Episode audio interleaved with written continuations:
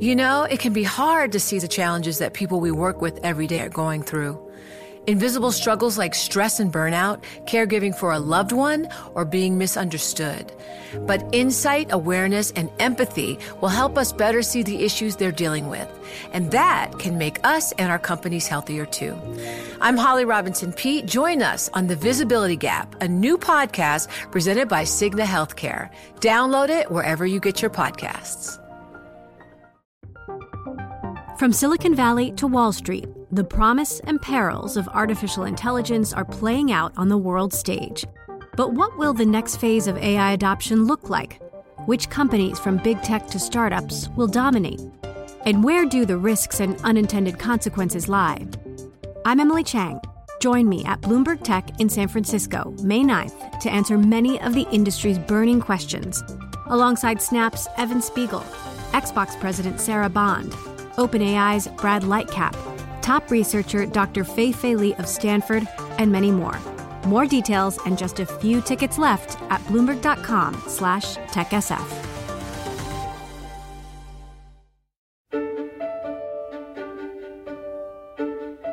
Hello, Stephanomics here, the podcast that brings you the global economy. This week, I'm in Japan, which seems for once to be right in the thick of things. For years, this country's been the odd one out in the global economy. Inflation, politics, policy, they all seem to work differently here. Even though those differences have sometimes given us a sneak preview of economic troubles to come. A big financial crisis, followed by years of slow growth. Central bank pumping hundreds of billions into the economy, propping up asset markets, all in an effort to stop low inflation. All of that happened in Japan years before it happened in the US and Europe. People talked about the Japanification of the world economy, the idea that every aging industrial society was going to end up looking like Japan. They're not saying that anymore. Now inflation has taken off in the rest of the world, and Japan might, just might, be starting to be more like other places. And not just in the sense that it might be finally able to change its monetary policy from the maximum loose setting it's been at for nearly a decade. Japan's also stuck in the middle of the Biden administration's hardened approach to China. And spooked by the invasion of Ukraine, the Japanese Prime Minister, Kishida, is planning to ramp up defense spending, testing the limits of the pacifist constitution that the US imposed on Japan after World War II. I'm going to talk to Bloomberg's long-time government reporter here, Isabel Reynolds, about that a little later. I'll also talk through the challenges facing the central bank and all of Japan with a former senior official at the Ministry of Finance who's also been the chair of the Asia Development Bank. But first, Bloomberg's Japan economy reporter Yoshiaki Nohara has a story to tell you about fish, wages, and the price of a plate of sushi.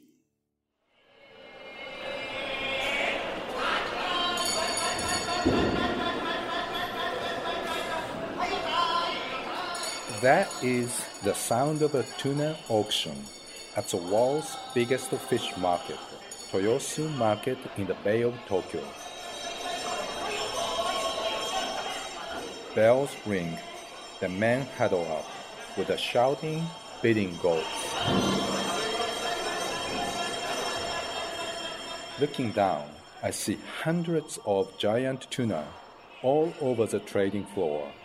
Some raw, some frozen, some from Japanese waters, some from abroad. Most are destined to be in mouth-watering sashimi or sushi dishes.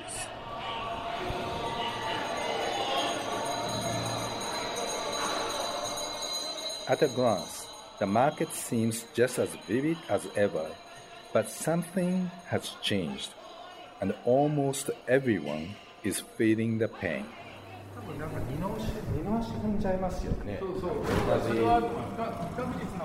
My guide this morning is Eisuke Urawa, Director of Tokyo Marine Products Wholesalers Association. Unit prices have shot up by more than 20%. That's absolutely a matter of fact. I'm just talking about overall prices. Of course, some items are rising by a whole lot more. Eh,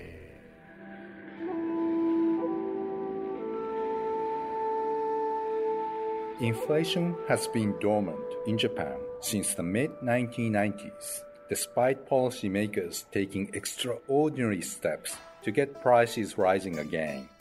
But with global inflation catching fire in the recovery after the pandemic, the heat has finally spread here too.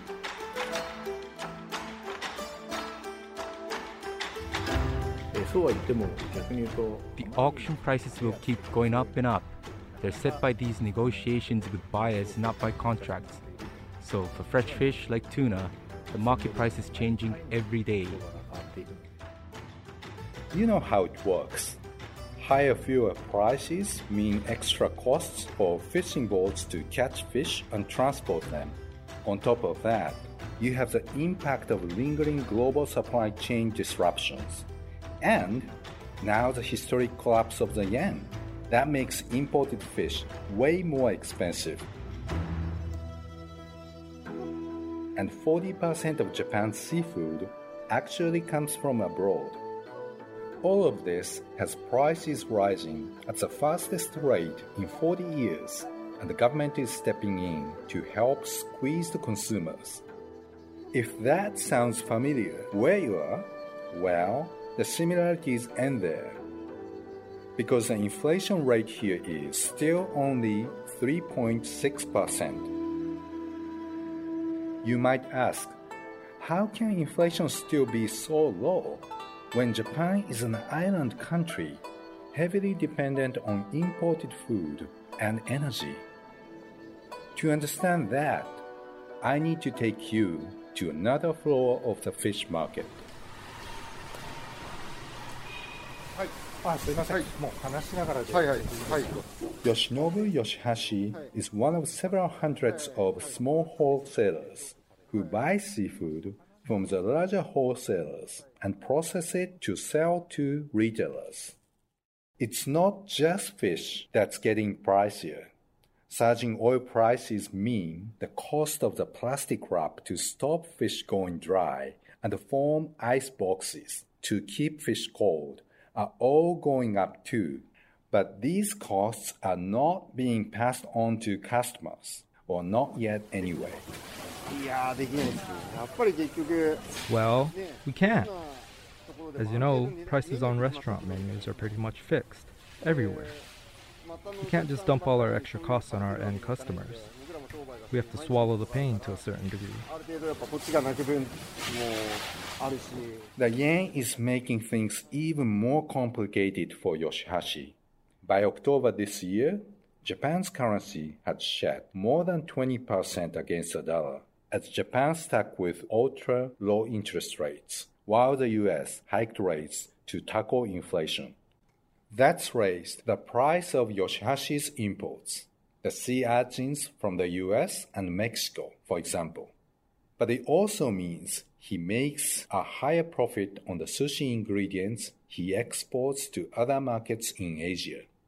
Overall, his business managed to just stay above water.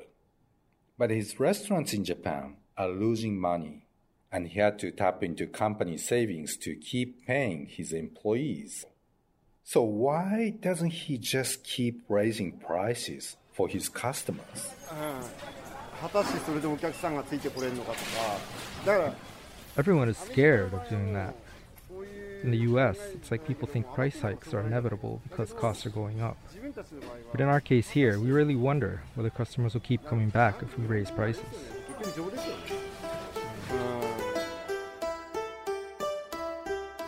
Yoshihashi isn't alone. Many Japanese companies are very reluctant to pass on costs because of this fear of losing customers not used to inflation. Two numbers demonstrate how much they absorb. 9.1% is the pace of rising material costs for companies. 3.6% is the pace of inflation consumers see. That gap means squeezed profits. And with less profit, companies keep wages flat and if their wages aren't going up, people are even less willing to accept higher prices. Japan has been stuck in this vicious cycle for more than two decades. As Bank of Japan Governor Haruhiko Kuroda reminded us after a recent meeting. まあ、3%ぐらい Without wages effectively rising by around 3%, we can't achieve our 2% inflation goal stably and sustainably. ただまああのご承知のようにですね By sticking with rock bottom interest rates, while most of the world is tightening, the Bank of Japan hopes finally to break the cycle and force wages up, even if it means the yen falling and the finance ministry spending billions of dollars propping it up, as they did this fall for the first time in 24 years. It's an awkward combination, but the government and the central bank are both hoping this can be the final chapter of the country's decades long battle to raise inflation. But are Japanese consumers ready for a world where prices go up year after year? I went to Yoshihashi's sushi restaurant in Chiba, east of Tokyo, to test the mood.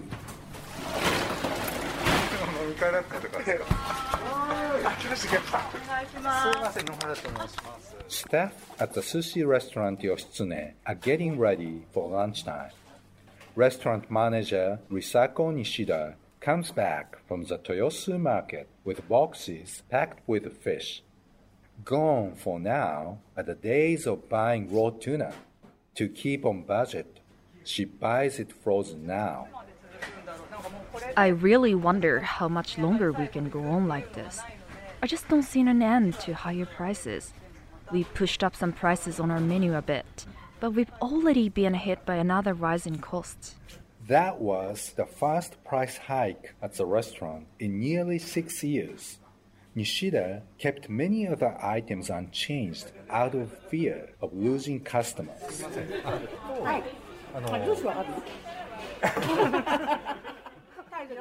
It's lunchtime now.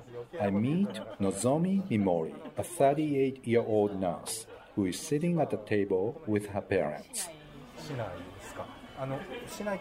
They've just given up on the trip to Hawaii after calculating how much it would cost more because of a cheap yen. They tell me they shop for household essentials at the lowest prices and they only buy clothes when it's on sale. Right. I think price hikes are inevitable, but the problem is wages. They aren't rising. As they finish their meal, I ask them about lunch price. The price of the lunch special has been unchanged for years. Eight pieces of sushi, including fresh tuna and a steamed egg. It costs 900 yen or 6.5 US dollars. I know, I know. It's a steal for average tourists from overseas. And they agree. This is very cheap. Yes, this is cheap. I asked them if they think the price should be higher. The discount for customers means less profit for the restaurant. Less profit means workers are not getting a raise. I don't think it's too cheap. The cheaper the price, the happier we are. Kuroda will step down from the central bank soon. After 10 years trying to make inflation normal again in Japan. If this restaurant is anything to go by, his job is not quite done. In Tokyo, for Bloomberg News, I'm Yoshiaki Nohara.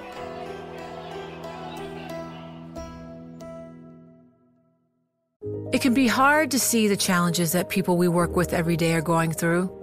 I'm Holly Robinson Peete. Join us on The Visibility Gap, a new podcast presented by Cigna Healthcare. Download it wherever you get your podcasts. What could you do if your data was working for you and not against you? With Bloomberg delivering enterprise data directly to your systems, you get easy access to the details you want, optimized for higher level analysis, and financial data experts committed to helping you maximize your every move. Our data is made for more, so you can show the world what you're made of. Visit Bloomberg.com slash enterprise data to learn more.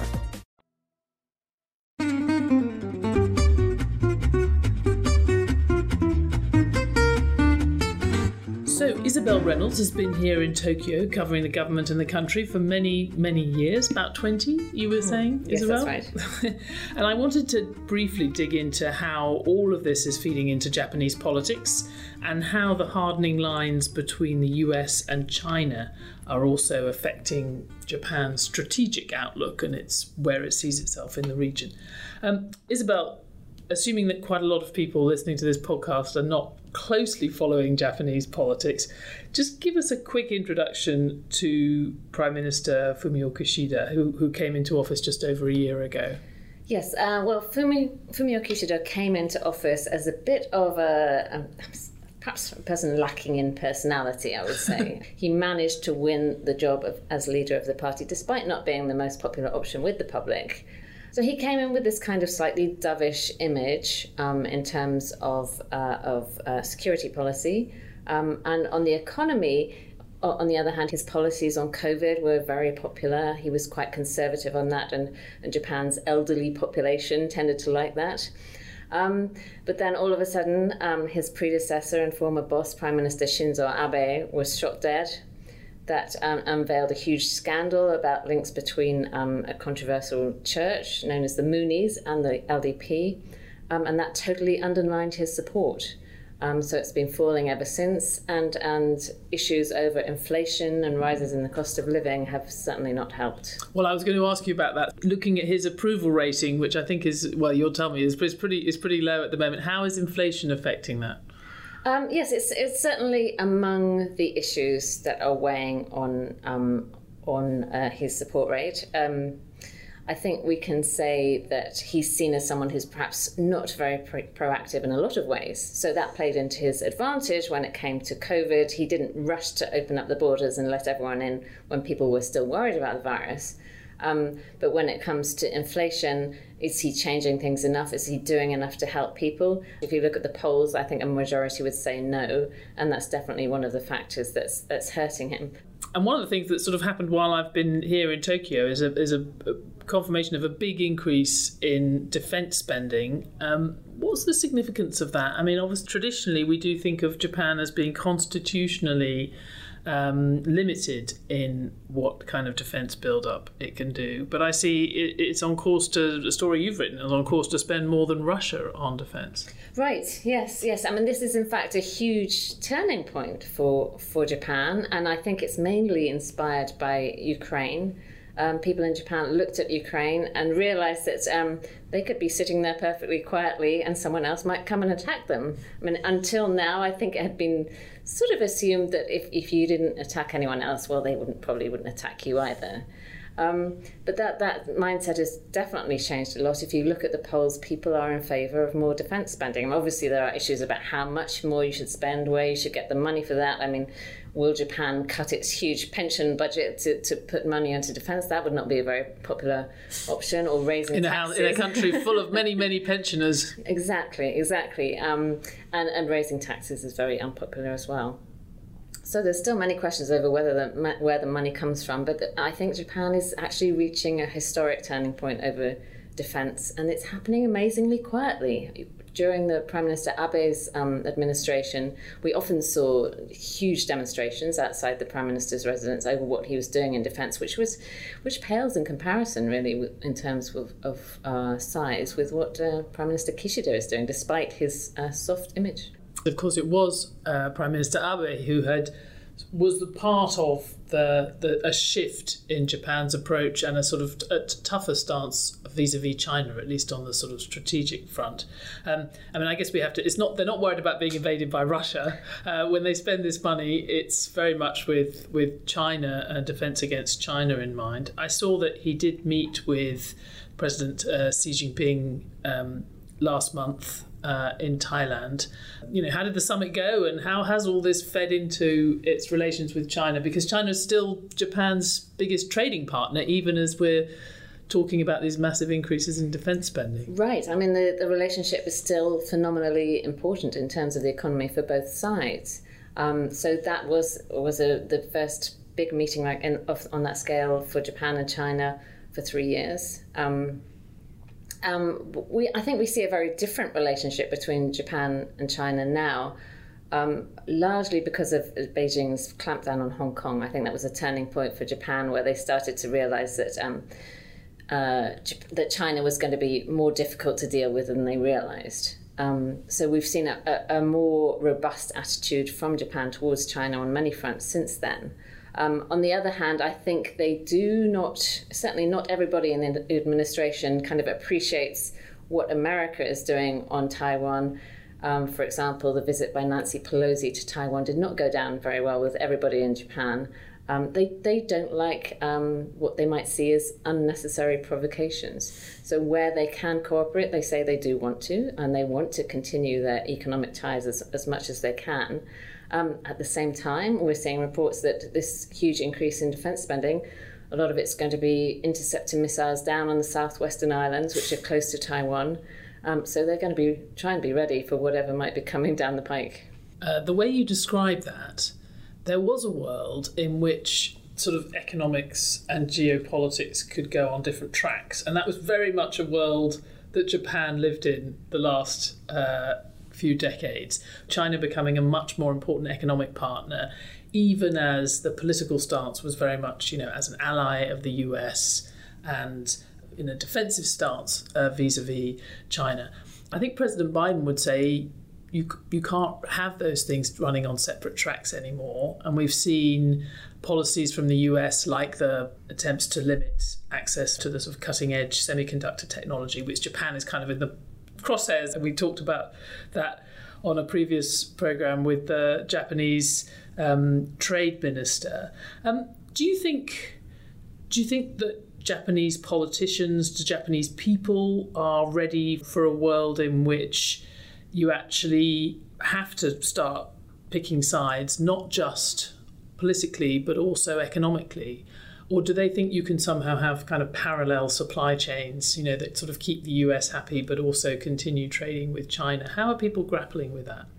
Um, yeah, I think they will push it out to the last possible minute. I mean, there may be ways that the US can force them to, to do things that they don't really want to do in terms of the economy.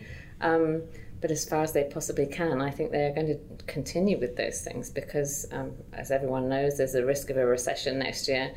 Prime Minister Kishida is not going to want to do anything that will damage the economy in any way. So um, I, I think yeah, they will they will push as hard as they can to, to stay where they are. It's interesting that it's been so quiet that, that he's managed to do this big thing on defence, mm. and it hasn't been as contentious as these rather more modest steps that uh, Prime Minister Abe took. I just wondered whether would it start being contentious if it seemed if he if if the Prime Minister was more explicitly.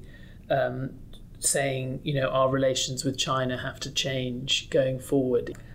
Uh, my sense is that even though the public in Japan and China both still feel, I think, quite hostile toward one another, um, I think the the strength of the business lobby in Japan is is such that it's going to be quite hard for, for Kishida to do that kind of thing. And and to be honest, it's not really his style to go out and say something very aggressive, you know, if he doesn't really have to. So I think if Japan is pushed into a corner by the US, of course it will go along because the US is always going to be its most important partner.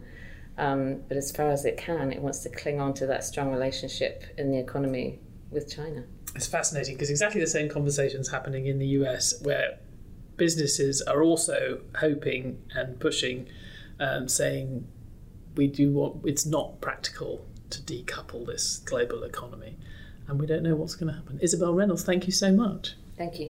It can be hard to see the challenges that people we work with every day are going through. I'm Holly Robinson Peete. Join us on The Visibility Gap, a new podcast presented by Cigna Healthcare. Download it wherever you get your podcasts. From Silicon Valley to Wall Street, the promise and perils of artificial intelligence are playing out on the world stage. But what will the next phase of AI adoption look like? Which companies from big tech to startups will dominate? And where do the risks and unintended consequences lie? I'm Emily Chang.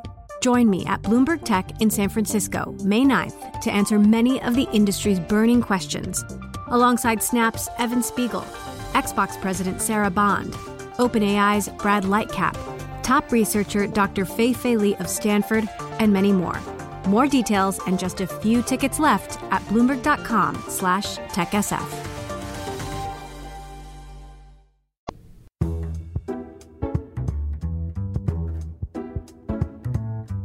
So uh, Takehiko Nakao was Japan's top currency official at the finance ministry. Then he ran the Asia Development Bank until 2020. He's now chair of the Mizuho Research and Technologies Institute and is one of the names floated to replace Governor Kuroda at the Bank of Japan. Nakao-san, uh, we heard in the piece that uh, my colleague Yoshi did for the podcast, Mm. you know, families are not enjoying a rise in the cost of the things that they buy. But those rising prices, they do hold out the possibility that we might be at the end of these years of battling deflation Mm. in Japan, and policy can possibly start to be more normal. So I just wonder whether, what do you think? Do you think it's different this time? Do you think there is an opportunity for Japan to break out of that cycle? I'm not sure yet, uh, but uh, many people, including uh, the BOJ and politicians and also scholars, have been saying that we need uh, some moderate inflation to and to get out of the deflation because deflation is really bad. Uh, so I understand the logic, but this time this inflation is more by the imported uh, uh, inflation uh, because of commodity prices and because of yen's uh, depreciation. So if uh, inflation is uh, based on the uh, wage increase and the more permanent uh, move of prices, which are healthy, it's okay. But this is uh, uh, a little bit more abrupt. Uh, And we've seen the yen has obviously fallen very dramatically this year. the UK, we've had a fall in the pound as Mm, well. But mm. I've seen uh, some people say that that fall in the yen Mm. will be fantastic for Japanese industry. That you could be, uh, it'll be part of the rebirth of Japan as an exporting nation. But I know others think it's deeply damaging. So, which, which side were you on? I don't like cheap yen. I don't like cheap yen because uh, everything is cheap in Japan, which is uh, making Japanese income, asset prices, everything low. And it is as if uh, Japan uh, going back to the developing countries. And it's not, uh, it's not a good thing for Japanese life or Japanese presence, Japanese life. Japanese life, Japanese uh, uh, presence, and uh, whatever. I don't like uh, the cheap cheap, Japan. It's not good for the Japanese economy for several reasons. Once again, uh, the imported prices will go or, or, or, up, and uh, the uh, competitiveness gained by the cheap yen is not necessarily healthy and good for the economy. And in addition, as uh, the Secretary Rubin, you worked for him. Mm, uh, Bob Rubin, yes. Yeah, Bob Rubin, as uh, Secretary Rubin uh, mentioned, uh, the strong currency is good for the economy because of uh, the effort to gain competence, competitiveness uh, through the uh, uh, more real things, and also for financial industry to have a stable and uh, a kind of strong uh, currency is much better than the weakening uh, currency. That was the view of the Germans for many years that it's a Mm. constraint Mm. That makes you efficient Mm. because you can't just rely on being cheap. I'm afraid the UK is not set on that path, but we will see. Um, the Bank of Japan faced very early in Mm. trying to deal with the problem of, of uh, the risk of deflation, Mm. the problem that interest rates could not fall below the Mm, mm, zero. mm. And obviously, lots of other central banks have had Mm. to deal with that in the global financial Mm, crisis. mm. But now Japan is the last one Mm, mm, standing. mm. Everybody else has been raising interest Mm. rates. But the Bank of Japan still has this quite extreme version of um, not just quantitative easing, Mm. buying bonds, but also and buying uh, other assets, but also promising to control Mm, long-term mm, interest mm, rates, the mm. so-called yield curve control. How on earth are you going to get out of it? Do you think? Yeah, I think it's very difficult to tell when uh, the BOJ can change the policy. Uh, the situation in Japan is uh, different from other countries, and in addition, even in these conditions, uh, because of imported prices and also the uh, commodity prices hike, uh, Japan's price uh, CPI rise is still more moderate uh, than others, and Yeah. it, it is very c- clear that. The wages are not uh, so much uh, increasing at this moment. Uh, the America has faced with the very high increase of wages, partly because of the exit from pandemic and also uh, because of a great resignation kind of phenomenon. But in Japan, it is not happening. So the situation is different, but uh, uh, it is becoming more clear, clearer that BOJ policies of yield curve control, as you mentioned, uh, quantitative easing, massive one, including some uh, risk asset uh, like a REIT or like, real estate. These combinations have um, more clear, clearly have a more side effect, which is bad, including as if uh, the government can issue government bond at a very low cost or uh, almost zero cost.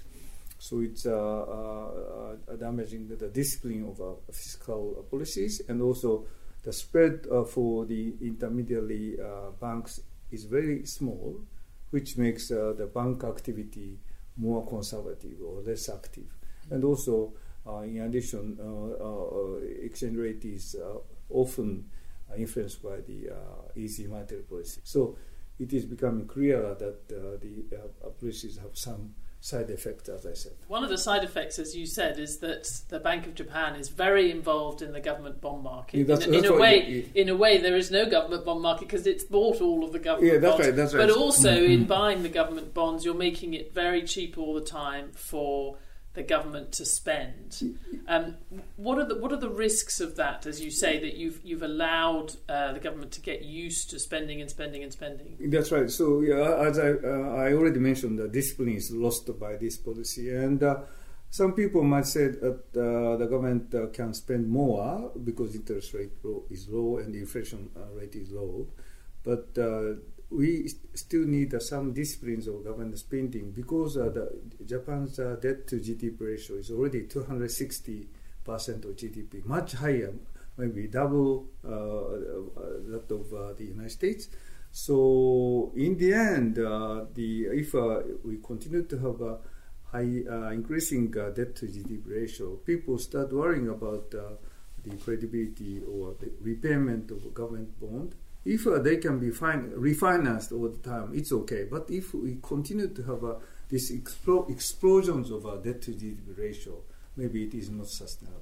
Recent British case uh, is a very. I was going to ask, ask, you about that. So when you see Britain getting into a mess with the basically with the markets reassessing um, the riskiness of government debt mm. in the UK mm. and and real problems in the long t- in the market for long term um, government debt, government IOUs. Is that does that give you pause? Are you worried about something similar happening in Japan? Yeah, I think uh, it can happen to Japan uh, in the future because of a home, uh, very strong home uh, country bias of Japanese investors. Uh, they still continue to invest in the Japanese government bond, uh, but also because BOJ is always Uh, buying uh, the uh, 10 years bond of uh, uh, Japan. So, in a sense, price kind of signal is not really working in Japan, and it's really bad for capitalistic country or liberal economy country like Japan to lose uh, the market uh, functions or market signaling. So, in that regard, again, uh, there are so many side effects. So, but if the BOJ changes it, there can be abrupt increase the interest rate, and it can be uh, uh, it can be uh, transmitted to the loan interest rate of the housing, and also government financing becomes more difficult because the refinancing got to go up. So it can invite, it will invite uh, the shock to the market in many ways if uh, the YCC is uh, is is, is abolished. But we need uh, some adjustment even gradually in coming years. Otherwise, there will be an even bigger shock at one time. Mm-hmm. Um, a lot of people in the markets act as if it's very urgent. Mm. But it sounds like, and certainly we were talking to people at the BOJ yesterday, there's a feeling that it's not urgent. Yeah, because uh, the once again, CPI is uh, still uh, low, uh, inflation uh, is uh, still low, and also it is not wage induced. Uh, so, uh, uh, at least from the perspective of BOJ people, there is a, uh, the Japanese situation is still different. So that's why the policy mix can be different. I wanted to ask you a final question, which was thinking back actually to that very memorable meeting mm. we were at in the World Bank in uh, the autumn of, of 1997 in Hong Kong, just as the Asia financial crisis was about to kick off. You know, that was a beginning of an era where we saw much closer economic integration with China and across the region. Um, and a, a, sort of strengthening of the belief that you could have economics and politics run on different tracks. You could have big political differences, but you could still continue to integrate. Um, the world looks pretty different today. Mm. China also looks much stronger mm. relative to mm. Japan as a regional power. And we see the Japanese government increasing defense spending. I just wondered how you see uh, Japan's economy and its future in a world where the US is forcing you to drive harder lines with between the US and China and almost have a sort of decoupling of the global economy. It's uh, one of uh, the uh, most important uh, issue of, of uh, geopolitics and also geoeconomy or economic uh, discussions. of course, uh, uh, the Russian uh, in, invasion to Ukraine is a very big phenomenon, but more a kind of the historical trend is that China is becoming a very big economy and a very big technology center of the world. it's not anymore based in the lower wages and it is becoming more assertive. So as you mentioned, uh, when uh, there were uh, Asian financial crisis and other issues in 1990s, China's presence was much smaller. In 1990, for instance, uh, uh, China's GDP uh, in dollar terms was one eighth of Japan in 1990, but today it is three times as much or even wow. bigger. So it was yeah. one eighth in 1990. Yeah, very small. Uh, yeah. very, I wouldn't say negligible, but it was not a big player. But after, as you said, uh, uh, Asian financial crisis, uh, uh, the world uh, realized that many emerging economies, not necessarily China alone, but Indonesia, Thailand, these countries, Latin America, those are becoming important players in the world. So G20 was uh, established as a, finance ministerial meetings or central bank governors meeting, and then it became a summit after the uh, Lehman crisis. And China became a huge, huge uh, economy, uh, industrial and uh, technological, financial. In many respects, uh, China is a very big economy. So I hope that China will also become uh, more moderate about uh, their assertions about territorial issues, domestic issues. Uh, they can co- continue to be very big uh, economy and big presence in the world without assertion, without uh, uh, saying that China is great. China is already great economy. Chinese people still have a kind of resentment from the period of, from the experiences of the developed countries' uh, uh, aggression to uh, China, including Opium War and Japanese aggression to China. But China is already respected and great economy, and uh, even if uh, they continue to pursue moderate policy, even if uh, the political system is different, if they continue to pursue moderate stance in many ways about the diplomacy and about their domestic affairs. I don't think other countries try to repress China. Mm. But uh, because of uh, that kind of, I would say, provocation, they used to already regard China as a great competitor, great kind of uh, the uh, uh, uh, country which can be, which should be checked. So it has already started, but I hope that we will have a more moderate, stable, I mean, coming after the collapse of the Soviet system, we have had a, a kind of a reasonable, favorable international condition which uh, made a huge contribution to the welfare of the people. Although we now face a difficulty of climate change, also social divide or income divide, we should uh, tackle those issues. But overall, uh, the favorable, more peaceful, uh, liberal uh, international system has made huge contributions, and we should make every effort to keep it. uh, some of the people who've been forced to change their mind about China in the US would say that we have for many years hoped that China would behave in a certain way, but that can't be your policy to hope.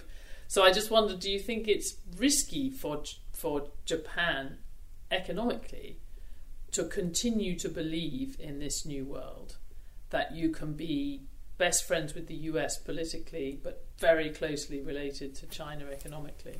But there is no other choice, and I, uh, Japanese people should continue to, or there is no other choice but to believe and continue to believe that uh, China will be an important economic uh, uh, uh, and also the relation with the United States in the security affairs is crucial, and alliance with the United States in the military kind of alliance is a key to Japanese stability and also, it is an important element of stability in Asia. If uh, Japan starts uh, rearming Japan uh, forcefully, I think it would be it would destabilize the situation in Asia. So there is no other choice. But at the same time, uh, we cannot uh, have a very continue to have a very optimistic view about uh, China, as you said. So certain deterrence in the security issues is important, and some adjustment to the uh, kind of uh, hyper globalization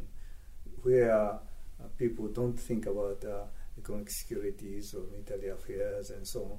We cannot continue to have a hyper globalization without any thinking about this other issue. We should adjust globalization, but we cannot totally abandon the kind of exchange of goods and the services between countries. I don't think the U.S. will totally be uh, disengaged from uh, the China either. Well, American business would say that they can't. They've gone too far already. But just if you were pushed on it by the US, do you think Japan would agree to limit, for example, all the semiconductor yeah, technology? A, I think at this moment uh, it is uh, going that way. So Japan will, will agree with the, the, the President Biden's restrictions on semiconductor technology. It's a very China. difficult uh, issue, but uh, and you don't have to make the decision. But, but I think uh, there can be some nuance of Japanese government which can be a little bit different from that of the United States. Uh, it's very difficult to explain. But the Japan's uh, history with the, China is very long. As the students, Japanese students, we have to learn everything of uh, Chinese dynasties, uh, poem, poets, and uh, historians and philosophers. We know so many things, and Japan was so influenced by the Chinese civilization. But after Meiji restorations, Chinese also learned a lot from Japan. The uh, Chinese uh, uh, word of a communist, for instance, is the Japanese translations of communist. So we, we, we, we know each other much more than between China So I hope that Japan can have some nuance of a di- difference of nuance uh, uh, uh, compared to the United States to bridge the kind of difficult relation between China and the United States. Sounds like the British expression of "you want to have your cake and eat it," but maybe you maybe you will achieve that. I see. I see. Thank you very much, uh,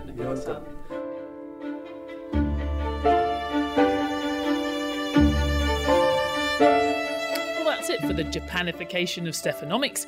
We'll be back with something else next week. In the meantime, do rate the show if you like it and find more news and analysis of Japan and the world on the Bloomberg Terminal app and website. Also, look at at economics on Twitter. I should also say there was a grave injustice in last week's credits. Some very important people got left out. And that piece about the second-hand clothing that was co-reported by Ekodonto and Dhwani Pandya. Sorry about that. This episode was produced by Yang Yang with help from Paul Jackson. Special thanks to Yoshiaki Nohara, Takehito Nakao, Go Onomitsu, Ryotaro Nakamaru, Erika Yokoyama, Keiko Ujikane, and Isabel Reynolds. Mike Sasso is the executive producer of Stephanomics.